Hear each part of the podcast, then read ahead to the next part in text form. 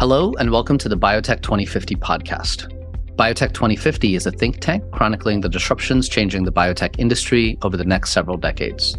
Check out our website at biotech2050.com or on your favorite podcast listening platform. I'm Rahul Chaturvedi, co founder of this podcast and today's host. I'm also the founder and CEO of Clora. Clora is solving the biotech industry's talent crisis by organizing and providing access to worldwide life sciences expertise. You can check us out at clora.com. I'm excited to welcome Craig Thompson, CEO at Cerevance. Thanks for joining us today, Craig. Great. Thanks for having me. Pleasure to be here. Great. So, Craig, to kick us off and to set context for the conversation, talk to us about the arc of your career, how you got interested in biotech, and what got you to where you are today. Yeah, I think a career that's familiar to lots and probably unfamiliar to many. So currently the CEO of Cerevance, but go back a few years. It's called more than five. I started off working at Merck in the regional vaccine role, talking to CDC about new vaccines that Merck was bringing forward at that point, and then had a fairly traditional operational development through Merck and stayed with them for about 12 years. Then at that point moved over to Pfizer. Um, and I think it was a really, for me, a really nice transition. Merck is a highly structured company. Pfizer tends to be a little less structured. So it was a really nice going from a highly structured organization to a less structured organization. And spent about nine years at Pfizer. A couple of different positions I had there. At one point, I headed up allergy, respiratory, pulmonary vascular disease, and inflammation with research and development, dotted line reporting into me, and solid line of commercial.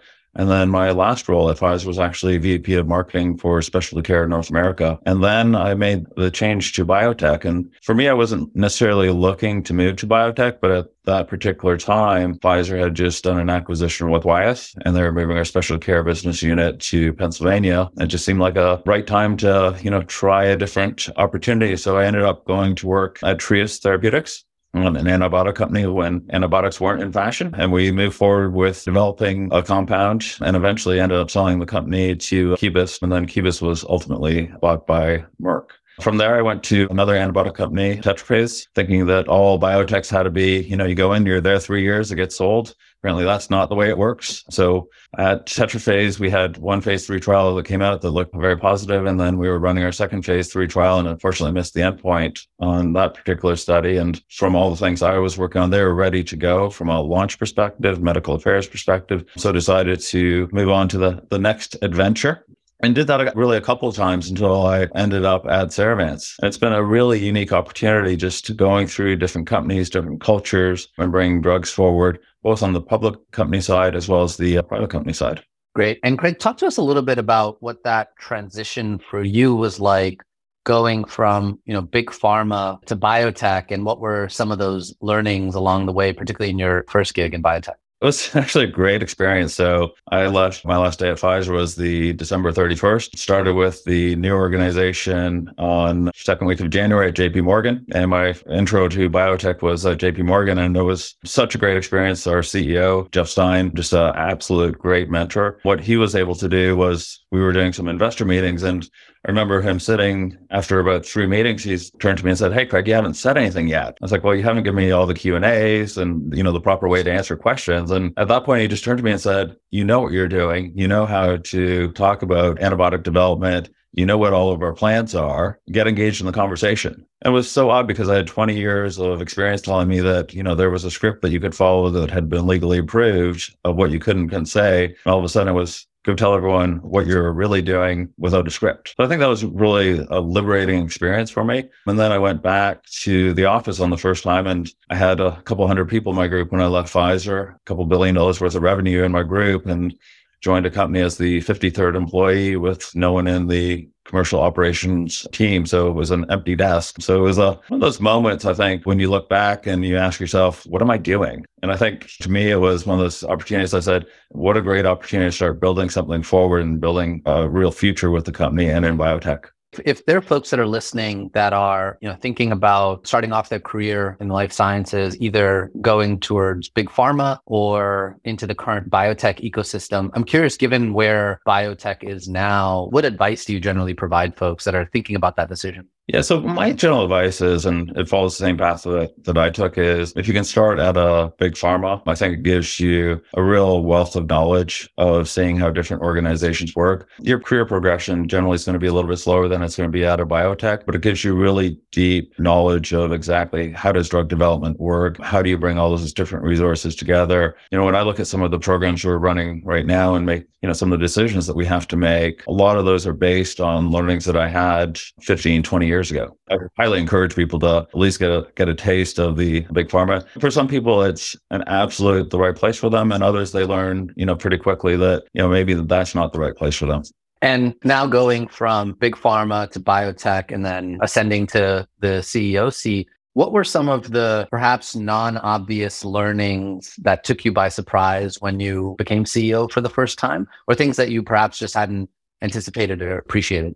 Yeah, I think part of it is you always get an appreciation for it as you're going through your career, but it's the amount of time that you spend with investors in the street and analysts. You know, you always look at something that probably takes 20% of your time, but it actually takes, you know, quite a bit more of your time. And then the other big one is when you're CEO is just the amount of time that you spend with your board, making sure that they're fully up to speed, that they're fully engaged in all the programs that you're moving forward with, not obviously inundating them, but making sure that when there's critical decisions that you involve them and get their breadth of insight and really understand that they bring value value to you. And I, you know, run across so many CEOs who complain about their boards and it's, you know, my current board is absolutely fantastic and they tend to be more thought partners. And I think part of the reason is we engage them as thought partners as opposed to approvers. It's a great point. And now given your, you know, marketing and commercial background and now at a company that's in an early stage development, talk a little bit about how that your prior experience lends itself well to your current role? And also you know when you've seen folks that perhaps are in ceo roles at early stage biotechs that primarily have a scientific background what are some of the not necessarily gaps but what are the holes that folks need to think about and fill accordingly?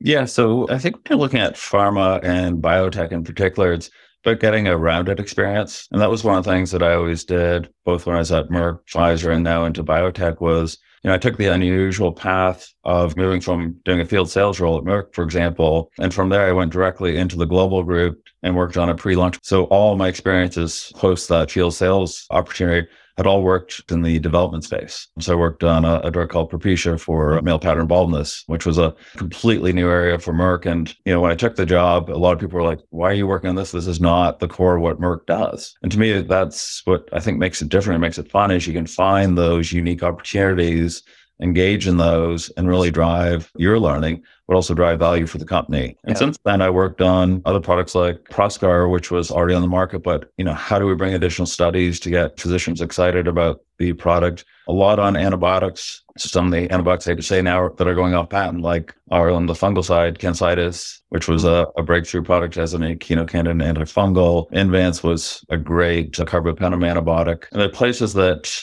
provide great societal value. You can get really passionate about medications that you're working on, designing the, the right trials and working with the clinical team to make sure that not only the right trials for the patients, physicians, but also for the payers. Great point. And Craig, your first foray into biotech was in 2011-ish timeframe. I'm curious to hear your observations around how the biotech ecosystem has changed over the last you know, 12 years, and also what are opportunities and challenges ahead in our space. So I think it's changed a lot in the past decade. So reimbursement, I think, has come more front and center of late. So it was always part of the discussion. I would say probably in the last five to six years, you're getting a lot more questions from investors on reimbursement when you're in phase two and even in phase one. That used to be more reserved for phase three. So that's definitely changed the question. And then I think the other big change is trying to find ways to move products from target identification through molecule development to the clinic as quick as possible. And what are the studies that you can do? Are there innovative ways to do those studies? Make sure you get all the right studies done, obviously, but are there ways to start employing artificial intelligence? Are there ways to start running things more in parallel and trying to de risk programs as quick as possible? And so now, before we jump into the work that you're pursuing now at Cerevance, if you could just talk to us about the current CNS landscape as you see it, and perhaps what's been changing in that landscape. And you mentioned AI, you know, the intersection of biotech and AI as well. Yeah, so I think we're seeing a lot of changes and you know, hopefully changes for the good. So continue to see nice progress in the Alzheimer's field with Eisai's recent approval. You know, it's probably not the last Alzheimer's drug that we're going to have moving forward, but at least it's a step in the right direction. So applaud all my colleagues in CNS drug development that are working in CNS. It is a high risk area. The brain is super complex but you know we need new developments both for alzheimer's als ftd parkinson's even things like schizophrenia all very complex diseases that we need more investment in um, and trying to move it forward. I think what's really helped of late is as you mentioned the intersection of biology and ai so we're now able to model things much quicker, potentially look for adverse events much quicker, and start helping us where we're using in silico techniques to start designing drugs much quicker and that particularly bind in a particular way that's going to be helpful to us. And from a capital markets perspective, have you observed any changes in the funding environment within CNS? And what are you hoping for moving forward as well? Yeah, I think of late, probably the CNS funding has decreased. As you know, the overall markets of biotech over the past year has been pretty hard hit with a lot of companies trading well below enterprise value, which makes, you know, nice opportunities for investors. But you're seeing more opportunistic investments, I would say, of late. We are starting to see investors starting to kind of re-engage with some of the earlier stage companies. For us at Cerevance, we're a little unique in that we cross both as a platform target discovery all the way through phase two. So we don't fit the typical biotech in a particular segment. And I would say that's been a little bit more challenging to get investors to look at how do we put additional capital work in early discovery as well as move programs forward in later discovery. Great. And so, with that background, let's talk about Cerevance and where you are now from a development perspective. How large is the team, and, and so on? Yeah. So Cerevance is an absolutely fantastic company. I joined the team just under a year ago. Currently, we have 53 employees, really large group in Cambridge, UK, and then the development operations staff in the US. If you would have looked at the company three years ago, you would have looked at it as a strict platform company. But I think what's unique about Cerevance is we've been able to take the platform that we've developed and actually brought out real molecules that are entering phase two, phase three, and one entering phase one. So we really bridged away from being a platform company into a development company. I think what makes Cerevance particularly unique is the way we approach artificial intelligence. So you'll find a lot of companies that are built around AI, machine learning. The way we've actually approached Cerevance is really to look at how can we try and use typical biology in a novel fashion. So we use postmortem human brain tissue. And I think the secret sauce, if you will, what makes Cerevance unique is we're able to extract about 12 to 15,000 genes per cell. So we can look at genes that are not deep, not overly expressed, but we can look at the expression over time because we've collected so many postmortem human brain tissue.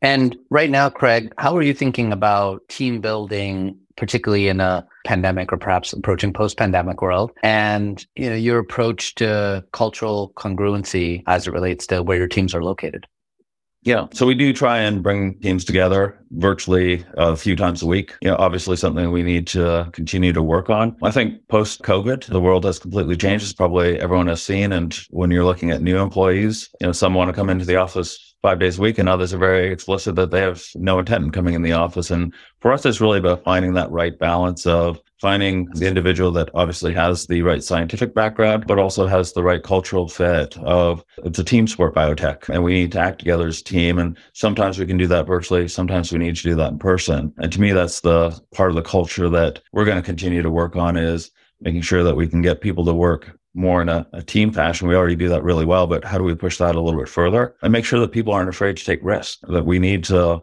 look at novel approaches and novel ideas and novel ways to do clinical trials so that we can get to the answer quicker. And sometimes we don't like the answer, but at least we can get there quicker. You know, on the point of risk, obviously risk is inherent in everything we do within drug development and You've been involved in successes as well as failures as it relates to assets progressing to market. Two questions. One is how do you manage the ups and downs of development given this inherent risk? And then for perhaps folks that are on your team that haven't been through the same number of lumps as you have, how do you then communicate that effectively so that folks get it? Yeah, when you look back at it, some of the greatest lessons you learn are from the failures. And, you know, I'll go back to one of the, the largest failures. I was heading up the uh, torcetrapib development team at Pfizer. For those who aren't aware of it, go back in the history books, and it was a CETP inhibitor to raise HDL, first one of the, the class, and was supposed to transform Pfizer. We found in one of our large morbidity mortality trials that there was a mortality imbalance. So that program came to a screeching halt. But some of the analyst forecasts were in the 25 to 35 billion in annual sales. So it wasn't a small, and to me, it was really, but how do you deal with that change? You know, obviously, once we saw that there was a imbalance, the program came to a screeching halt. But then, how do you make sure that that gets through the organization? Because we made the right decision, made it very quickly based on the data, but then was able to repick up the organization and move forward and really focus on that didn't work. What else can we do in the future to make sure things work? We also pick up lessons of product doesn't work or it has an adverse event that's not acceptable to patients and physicians, stop it. Don't wish that it's going to get better because it won't. You need to stop that program, move on to the next one. I think that's really hard for a lot of people to do.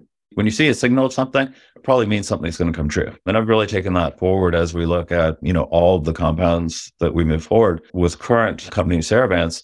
One of the things that really attracted me to the company was they're developing or we're developing a Parkinson's drug that did a phase 2A study. The company at that point did this study in 27 days versus the usual 12 weeks, like a more all comers approach. So they truly tested the drug to its limit to see if it had effects on Parkinson's patients. And you saw that within 27 days. Yeah. And to me, that really spoke to the spirit of a company I wanted to join was a company that, you know, doesn't only talk like, let's push our compounds hard and see if they work or they don't work. They actually did it. Um, so to me, that was really inspiring just seeing a company that's willing to take those risks, really challenge the product to make sure that they're going to drive the efficacy and the safety that patients and physicians deserve. Yeah. I'm curious, Craig, in the current environment, you know, we're going through a bit of a correction in biotech right now. Given your background on deal making side, how do you think about M&A activity and partnerships and, and what's your own kind of mental model for when is the right time for a company to think about partnerships? So I think a lot of it depends on when you look at the development program. So you are seeing a lot of larger mid-sized pharma waiting till a little bit later. So willing to pay a little bit more for additional data and de-risking it. It also has to do with, you know, some of the challenges when I was back at Pfizer Merck and we would buy a company. We then had to usually deprioritize an internal asset to fund the additional development. So part of it is the acquiring companies model the way they're set up. And the other is they want to buy a de-risked asset. So you are seeing it moving a little bit later. And the other is looking at your own company realistically. What is the right time for you to partner? So for Cerevance, we moved from a platform company. We're now moving into the development phase. Yes, we're going to get ready to commercialize. It's unlikely that we could do a worldwide commercial launch on our own. It'd be great if we could. Unlikely that yeah. we could build from, you know, 53 up to, you know, 2000 employees in three years. Yeah. So I think part of that is that looking at what your skills are versus where can a partner bring in additional skills as well. And then the other point to that is in CNS, some of the studies are just large studies. So if you look at the Alzheimer's studies, for that one, we would probably look to partner a little bit earlier just because they're large studies and we could use the partnership of a mid-sized large pharma company to help us drive those through the finish line. And, you know, on the same topic of the current environment, how are you thinking about threading that needle, if you will, around driving execution while retaining optionality and keeping fixed costs low. I'd love to hear your perspective and, and any guidance you may have. Yeah, so execution is always, you know, kind of number one, but execution I think comes in many flavors. So for our uh, drug and the negative symptoms schizophrenia, you know, we're looking at various options of could we do a four week proof of concept? Obviously, it's harder to see improvement in schizophrenic patients in four weeks. Eight weeks is kind of a a more traditional study, 12 weeks even more, but start looking at what has everyone else done. So how can you ask that question of is there a placebo run in we could do? Is there an active compare that we could put in that would give us more confidence? So really trying to push the thinking around maybe it's not the norm, but could we actually do it and get a positive signal to move forward? The second piece of the equation is also just from a resource deployment. So from a, a, fixed cost perspective, we try and keep our teams relatively slim and then bring in resources to supplement the teams as we need them. So like a lot of biotechs will use CROs. We have a great example for our Parkinson's compound where the CRO that we're working with is really good at operational logistics. But the particular skill that we needed for a study that we want to run, they were good, but we were looking for great. So we actually tied in another CRO to help out with that piece that they had a I to say a weakness, but probably just weren't as strong on. So it's about the old style of, you know, going to the cafeteria menu of, you know, I want this and this from this CRO and I want this and this from this CRO or vendor and building up the teams more virtually so that you can scale them up if you need to or decrease the size if you need to. I'm curious, why do you think more biotechs don't try to execute in that way, particularly as it relates to external providers? So I think part of it goes back to a lot of biotech people come from big pharma and big pharma, you generally get rewarded on the size of your team and people like to build big teams. To me, that's not why you're in biotech. You should be in biotech because you want to drive and improve patients' lives. So if your goal is to build a big team, probably more suited for a big pharma if your goal yeah. is to, you know, truly drive changes in patients' lives for the better at a quick pace and not worried about, you know, do I have that, that big team behind yeah. me, but how do I most effectively do it? You know, biotech's probably a better spot. I think we've observed a bit of a change in mental health awareness over the last several years. I'm curious what you're hoping, given your vantage point, what still needs to change as it relates to mental health and perhaps broadly CNS that we should all be be thinking about. Yeah, so I think there's been some great fundamental changes. I think one of the biggest one is just destigmatizing mental health. It's a disease and we need to treat it as a disease and get away from putting stigmas around it. So I think that's already well under its way. The other point is, you know, we need from a, a mental health perspective, more intake facilities for patients. We have to realize that every patient is a unique patient. Everyone has their own story, their own journey. And so many times when you're having discussions around mental health, it tends to be people lumping everyone together versus looking at them as individuals and, you know, what do we need to help that person on their journey back to recovery? That's a great point. Thanks for bringing that up. Actually, my wife's a psychiatrist, and we quite often talk about what we're seeing, but how much more work there is to be done because there hasn't been great awareness on this topic forever. You you see it kind of exploding across U.S. cities with the homeless population increasing. One of the things we always do as a family is we volunteer at one of the food pantries, which caters mostly to homeless and low income. It's about engaging even when you're giving out food, but how do you engage with people as individuals? And take it away. You know, even when we're down there, you sometimes get frustrated with people. It's just about handing out things, but it's about how do you engage with them as people? And sometimes that's the only person they're going to talk to that day. Yeah, it was certainly top of mind after our recent trip to JPM. Yeah, it is. Great. Well, Craig, before we let you go, if I could ask you to reflect on your own personal journey and given all that you've experienced over your career, what's one piece of advice you wish you could provide your younger self? Don't be afraid to take the path less traveled. We find so many people that look and say, What does my career path look like? Your career path yeah. should be your career path. It's your journey. And look at life, you know, I think the way you should, which is life is a journey, not a destination. Mm-hmm. And make sure that you pick that path. And sometimes people look at you and say, why did you do that? You have a passion towards it. So that's why the advice I give to myself is just continue to take that path less traveled. Make sure you're passionate about what you do and have fun. And don't take yourself too seriously, by the way.